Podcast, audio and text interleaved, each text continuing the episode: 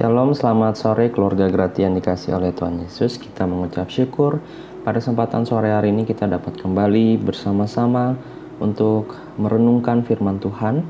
Dan pada kesempatan ini marilah kita bersama-sama merenungkan firman Tuhan uh, yang terambil dari Matius 14 ayat 13 sampai 21.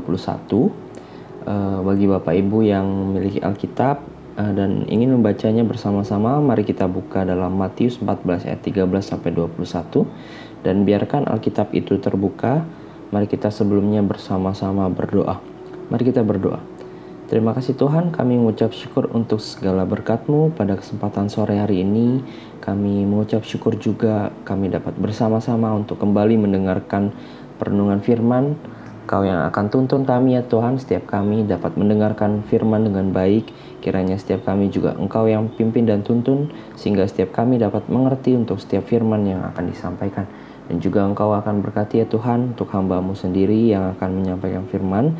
Biarlah firman ini sesuai dan seturut dengan perintahmu saja ya Tuhan. Kami mengucap syukur dan berdoa. Haleluya. Amin. Mari kita akan bersama-sama membacanya dari Matius 14 ayat 13 sampai 21. Judul perikopnya adalah Yesus memberi makan 5000 orang. Setelah Yesus mendengar berita itu, menyingkirlah ia dari situ dan hendak mengasingkan diri dengan perahu ke tempat yang sunyi. Tetapi orang banyak mendengarnya dan mengikuti dia dengan mengambil jalan darat dari kota-kota mereka. Ketika Yesus mendarat, ia melihat orang banyak yang besar jumlahnya. Maka tergeraklah hatinya oleh belas kasihan kepada mereka, dan ia menyembuhkan mereka yang sakit. Menjelang malam, Murid-muridnya datang kepadanya dan berkata, "Tempat ini sunyi dan hari sudah mulai malam. Suruhlah orang banyak itu pergi supaya mereka dapat membeli makanan di desa-desa." Tetapi Yesus berkata kepada mereka, "Tidak perlu mereka pergi. Kamu harus memberi mereka makan." Jawab mereka, "Yang ada pada kami di sini hanya lima roti dan dua ikan." Yesus berkata, "Bawalah kemari kepadaku." Lalu disuruhnya orang banyak itu duduk di rumput dan dan setelah diambilnya lima roti dan dua ikan itu, Yesus mengadah menengadah ke langit dan mengucap berkat, lalu memecah-mecahkan roti. Roti itu dan memberikannya kepada murid-muridnya. Lalu murid-muridnya membagi-bagikannya kepada orang banyak. Dan mereka semuanya makan sampai kenyang. Kemudian orang mengumpulkan potongan-potongan roti yang sisa, 12 bakul penuh. Yang ikut makan kira-kira 5000 laki-laki, tidak termasuk perempuan dan anak-anak. Judul renungan kita pada sore hari ini adalah Allah peduli. Apakah keluarga Gratia masih percaya dengan kepedulian Allah bagi setiap kita? Pada Mazmur 23 ayat 1 sampai 3 tertulis demikian. Mazmur Daud. Tuhan adalah gembalaku, takkan kekurangan aku. Ia membaringkan aku di padang yang berumput hijau. Ia membimbing aku ke air yang tenang. Ia menyegarkan jiwaku. Ia menuntun aku di jalan yang benar oleh karena namanya. Jika kita melihat ungkapan pemazmur yaitu Daud tentu kita akan menyadari bahwa Allah begitu peduli bagi dirinya. Allah digambarkan seperti seorang gembala yang memelihara domba-dombanya. Begitu indah jika kita membayangkan Mazmur ini. Mudah bagi kita untuk menyanyikan bahwa Allah peduli dan Allah mengerti. Mudah juga bagi kita untuk berkata kepada orang yang ada di sekitar kita bahwa Allah masih peduli. Namun apakah kan tetapi, bisakah kita merasakannya dan menghidupinya secara pribadi, keluarga Gratia yang kasih oleh Tuhan? Hal itu tentu tidak mudah. Maka dari itu, lewat bacaan Alkitab hari ini, kita akan belajar bersama tentang menyadari dan menghayati indahnya kepedulian Allah.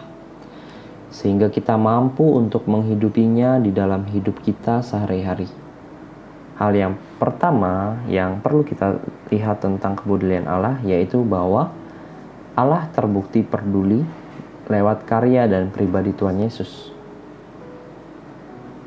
Pada pendahuluan kisah Yesus memberi makan 5.000 orang, penulis kitab Matius menyisipkan suatu kalimat yang menyambungkan antara kisah kematian Yohanes Pembaptis dan kisah mukjizat Tuhan Yesus. Kalimat itu tertulis di ayat 13. Setelah Yesus mendengar berita itu, menyingkirlah ia dari situ dan hendak mengasingkan diri dengan perahu ke tempat sunyi. Pada Injil Matius, kisah tentang kematian Yohanes Pembaptis menjadi jembatan yang menjadi jembatan untuk masuk ke dalam kisah Matius 14 ayat 13 sampai 21. Sedangkan di dalam Injil Markus, kisah Yohanes Pembaptis nampaknya hanya menjadi sisipan antara kisah tentang murid-murid yang diusus, diutus dengan kisah mujizat memberi makan 5000 orang. Dan begitu pula seperti yang ada di dalam Injil Lukas bahwa kisah kematian Yohanes Pembaptis tidak menjadi jembatan untuk masuk ke dalam kisah tentang mukjizat Tuhan Yesus. Akan tetapi, kalau kita meninjau sifat dari Injil sinoptik yaitu saling melengkapi, maka kita akan menemukan bahwa Tuhan Yesus sebenarnya sedang melindungi dirinya dan murid-muridnya dari ancaman Herodes. Hal ini bisa kita lihat dari pernyataan penulis Injil Lukas di Lukas 9 ayat 9 yang berbunyi, Tetapi Herodes berkata, Yohanes telah kupenggal kepalanya. Siapa gerangan dia ini yang kabarnya melakukan hal-hal demikian? Lalu ia berusaha supaya dapat bertemu Yesus. Kata bertemu yang dimaksud dalam bahasa aslinya yaitu zeto yang berarti mencari Artinya Herodes hendak mencari Tuhan Yesus karena dia merasa tidak aman jikalau ada seorang yang dianggap Mesias hadir dan bangkit di Israel. Tentu hal ini akan mengancam posisinya sebagai perwakilan penguasa Romawi. Keluarga Gratian dikasih oleh Tuhan, kelihatannya Herodes berpikir bahwa Yohanes Pembaptislah sang Mesias. Namun di dalam Lukas 9 ayat 8 tertulis bahwa Herodes mendengar seorang utusan Allah yang bangkit, dan tentunya bagi Israel. Sehingga dia ingin mencari Tuhan Yesus, dan dengan begitu nyawa murid-muridnya pun ikut terancam. Oleh sebab itu, Tuhan Yesus mengajak mereka mengasingkan diri ke tempat yang sunyi dengan perahu. Tuhan Yesus bukan merasa takut kepada Herodes. Dia bukan melarikan diri seperti pengecut Tuhan Yesus justru akan menghadapi siksaan yang lebih mengerikan daripada Yohanes Pembaptis. Akan tetapi di mata Allah Bapa, belum saatnya lah untuk Tuhan Yesus harus menghadapi kematian. Tuhan Yesus masih harus memuridkan setiap orang-orang yang benar ingin mengikut dia. Pada bagian ini, Tuhan Yesus pun menunjukkan bahwa Allah begitu peduli pada umatnya. Lihatlah, Sekalipun Tuhan Yesus berada di dalam kondisi yang tidak aman dan tidak nyaman karena kejaran dan Herodes yang mencarinya, Tuhan Yesus tetap memiliki kepedulian oleh karena kasihnya. Pada ayat 13b tertulis bahwa banyak orang yang mengikuti dia. Dalam Yohanes 6 ayat 2 tertulis bahwa mereka yang mengikuti dia adalah mereka yang terpesona terhadap mukjizat Tuhan Yesus. Jadi, Kelihatannya mereka tidak benar-benar mengasihi Tuhan Yesus, namun hanya ingin melihat hal-hal spektakuler terjadi lagi. Akan tetapi bagi Tuhan Yesus, mereka hanyalah domba-domba yang tidak mempunyai gembala. Itulah yang mendasari belas kasihan Tuhan Yesus, yaitu seperti seekor domba yang bodoh dan lemah. Mereka itu harus dikenyangkan oleh kebenaran yang murni serta rentan untuk disesatkan menuju kebinasaan. Sehingga di dalam Markus 6 ayat 34, Tuhan Yesus mengajarkan banyak hal kepada mereka, yaitu tentang kebenaran dan tentang kerajaan Allah. Bukankah Tuhan Yesus sedang dalam kondisi yang tidak aman dan tidak nyaman? Waktu itu, dia bagaikan seorang pelarian yang dikejar-kejar oleh orang yang membencinya jika kita teringat akan kisah Raja Daud yang dikejar, dikejar oleh Raja Saul, kita dapat membayangkan betapa mengerikannya kondisi yang dihadapi oleh Tuhan Yesus. Tidak hanya itu, Tertulis bahwa Yohanes Pembaptis baru saja mengalami kematian, maka sangat wajar juga bagi Tuhan Yesus sebagai manusia yang sepenuhnya untuk berduka. Akan tetapi di tengah pergumulan dan penderitaan dalam dukanya yang mendalam, Tuhan Yesus tidak pernah mengabaikan kepeduliannya. Keluarga gratia yang dikasih oleh Tuhan, kalau kita hari ini kesulitan untuk menyadari kepedulian Allah di dalam hidup kita, pandanglah kepada Tuhan kita, Tuhan Yesus. Dia adalah bukti bahwa Allah selalu peduli kepada kita. Kepedulian Allah tidak pernah situasional. Dia selalu meletakkan kepeduliannya kapan pun dan apa pun yang kita sedang hadapi. Ketika saya sendiri mengejarkan, mengerjakan tugas akhir kuliah, saya diperhadapkan dengan dosen pembimbing yang sangat tegas. Dia terkenal sangat idealis dan begitu keras saat membimbing. Suatu hari, ketika saya merasa tidak sanggup untuk mengikuti alurnya dalam membimbing, saya mulai frustrasi dan merasa dia kejam kepada saya. Hingga suatu ketika, seorang teman datang kepada saya dan menceritakan tentang banyak hal mengenai dosen itu dan apa yang dosen itu pikirkan tentang saya, serta harapannya terhadap saya. Ternyata teman tersebut baru saja berdiskusi dengan dosen itu tentang tugasnya dan dosen itu menyempatkan bercerita tentang betapa dia ingin saya lulus dan bukan hanya sekedar lulus.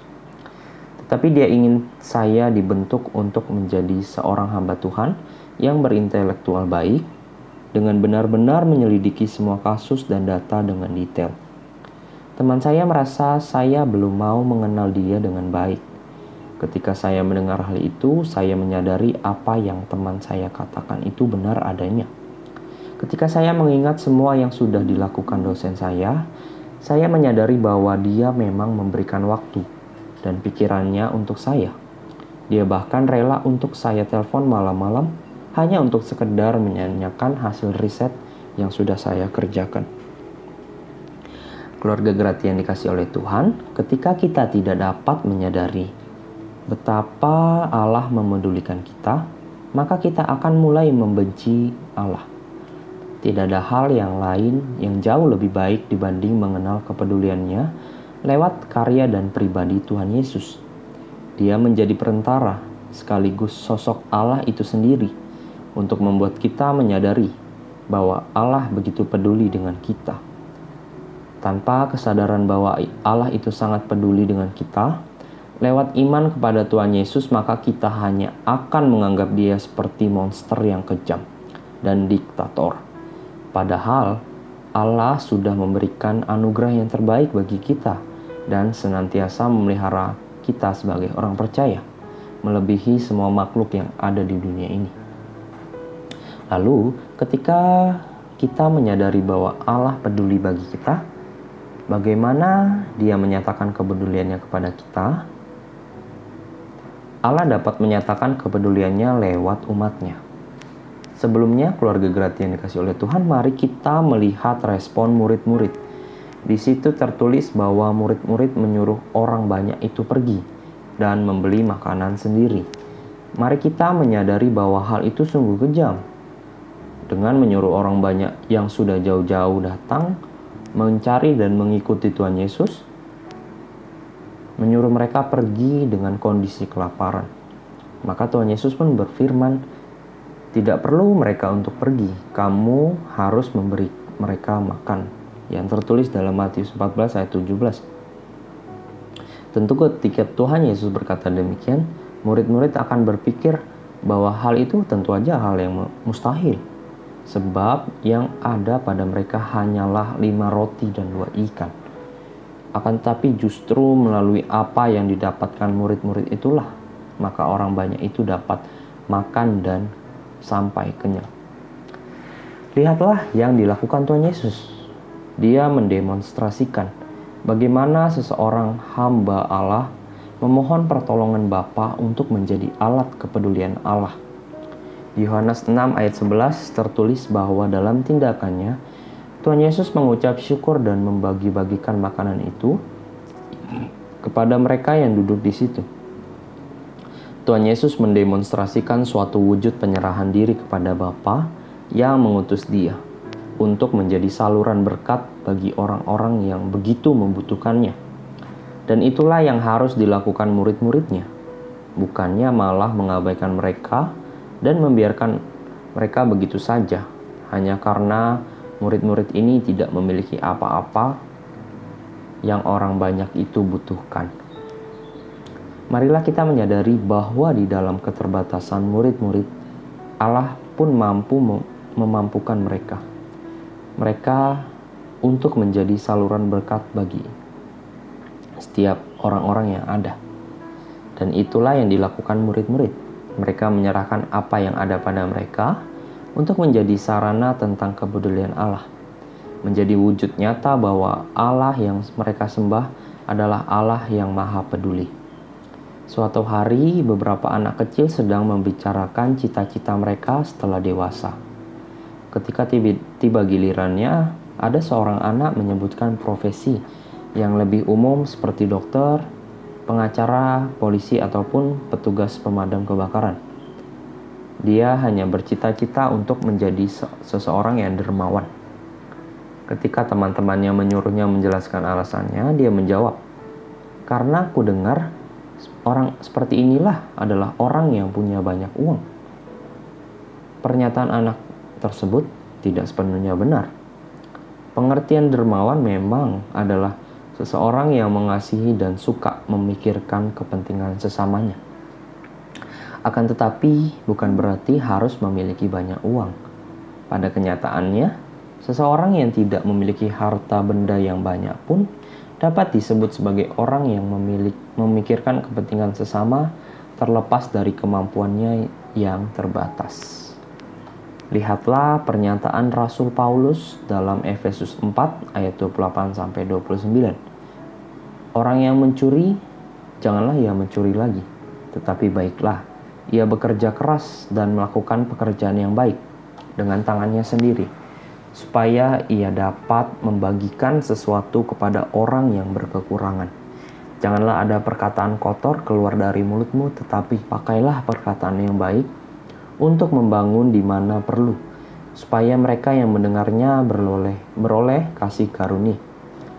Jadi apa pun yang kita miliki, entah itu harta benda, kemampuan, waktu kita, serta perhatian, ataupun doa permohonan kita dan sebagainya, dapat menjadi alat untuk menyatakan kepedulian Allah. Entah itu di dalam keluarga kita, pekerjaan kita, maupun di dalam komunitas tubuh Kristus yaitu gereja kita. Ingatkah kita dengan kisah Elia dan janda di Sarfat? Bukankah Allah memakai seseorang yang lemah dan terpinggirkan seperti itu untuk menyatakan bahwa dia masih peduli kepada Elia? Begitu pula dengan kita masa ini. Siapa pun kita, ketika kita menyadari bahwa Allah begitu peduli bagi kita, maka kita pun harus menjadi sarana bagi kepedulian Allah di tengah hidup kita. Dan di dalam semuanya itu, kiranya hanya kemuliaan Yesus Kristus yang kita nyatakan, bukan kehebatan maupun kemampuan kita sendiri, sehingga dunia akan menyadari bahwa di dalam pribadi Yesus, Allah selalu memedulikan umatnya. Amin. Mari kita bersama-sama berdoa. Kami mengucap syukur ya Tuhan untuk segala berkat-Mu. Kami mengucap syukur untuk perenungan firman yang dapat kami lakukan pada sore hari ini. Kami mengucap syukur pula untuk kasih-Mu dan kenyataan bahwa Engkau begitu peduli bagi setiap kami. Bahwa Engkau telah menyatakan rahmat-Mu dan kasih-Mu bagi kami dari hari ke sehari dan yang terlebih besar bahwa Engkau telah mati untuk kami untuk menebus dosa kami ya Tuhan. Itu adalah bukti bahwa Engkau begitu peduli bagi setiap kami umat-umatmu ya Tuhan. Kami ingin ya Tuhan supaya setiap kami pun juga belajar menyatakan kasih-Mu bagi orang-orang di sekeliling kami. Biarlah kami dapat menjadi saluran berkat berkat-Mu ya Tuhan bagi orang-orang di sekeliling kami ya Tuhan. Biarlah setiap kami ya Tuhan dapat terus menjadi berkat di mana pun kami berada. Kami berdoa ya Tuhan pada kesempatan ini Untuk setiap kami, mungkin bagi setiap kami ada dalam pergumulan dan juga permasalahan, kiranya Engkau yang menjawab doa kami dan seru kami ya Tuhan. Kiranya Engkau yang terus menuntun kami sehingga kami dapat berjalan dengan tuntunanmu untuk melalui setiap pergumulan-pergumulan ini ya Tuhan. Kami juga berdoa untuk uh, kami yang sedang sakit, yang sedang terbaling remah, kiranya Engkau dengan belas kasihanmu ya Tuhan, dapat memulihkan kami dan menjamah kami ya Tuhan. Berikanlah kami juga kekuatan dan kepercayaan kepadamu bahwa Engkau adalah Allah yang terus menyertai kami dan merawat kami. Kami mengucap syukur ya Tuhan. Dan pada kesempatan ini kami mengucap syukur dan kiranya eh, hari ini dengan sisa hari ini kami dapat menjalankan kegiatan kami dengan pertolonganmu dan penyertaanmu ya Tuhan. Biarlah kami dapat menjalankan aktivitas kami sesuai dan seturut dengan kehendakmu saja. Kami mengucap syukur dan berdoa. Haleluya. Amin. Demikianlah renungan firman yang dapat disampaikan. Tuhan Yesus memberkati kita, keluarga gratia yang dikasih oleh Tuhan. Tuhan memberkati.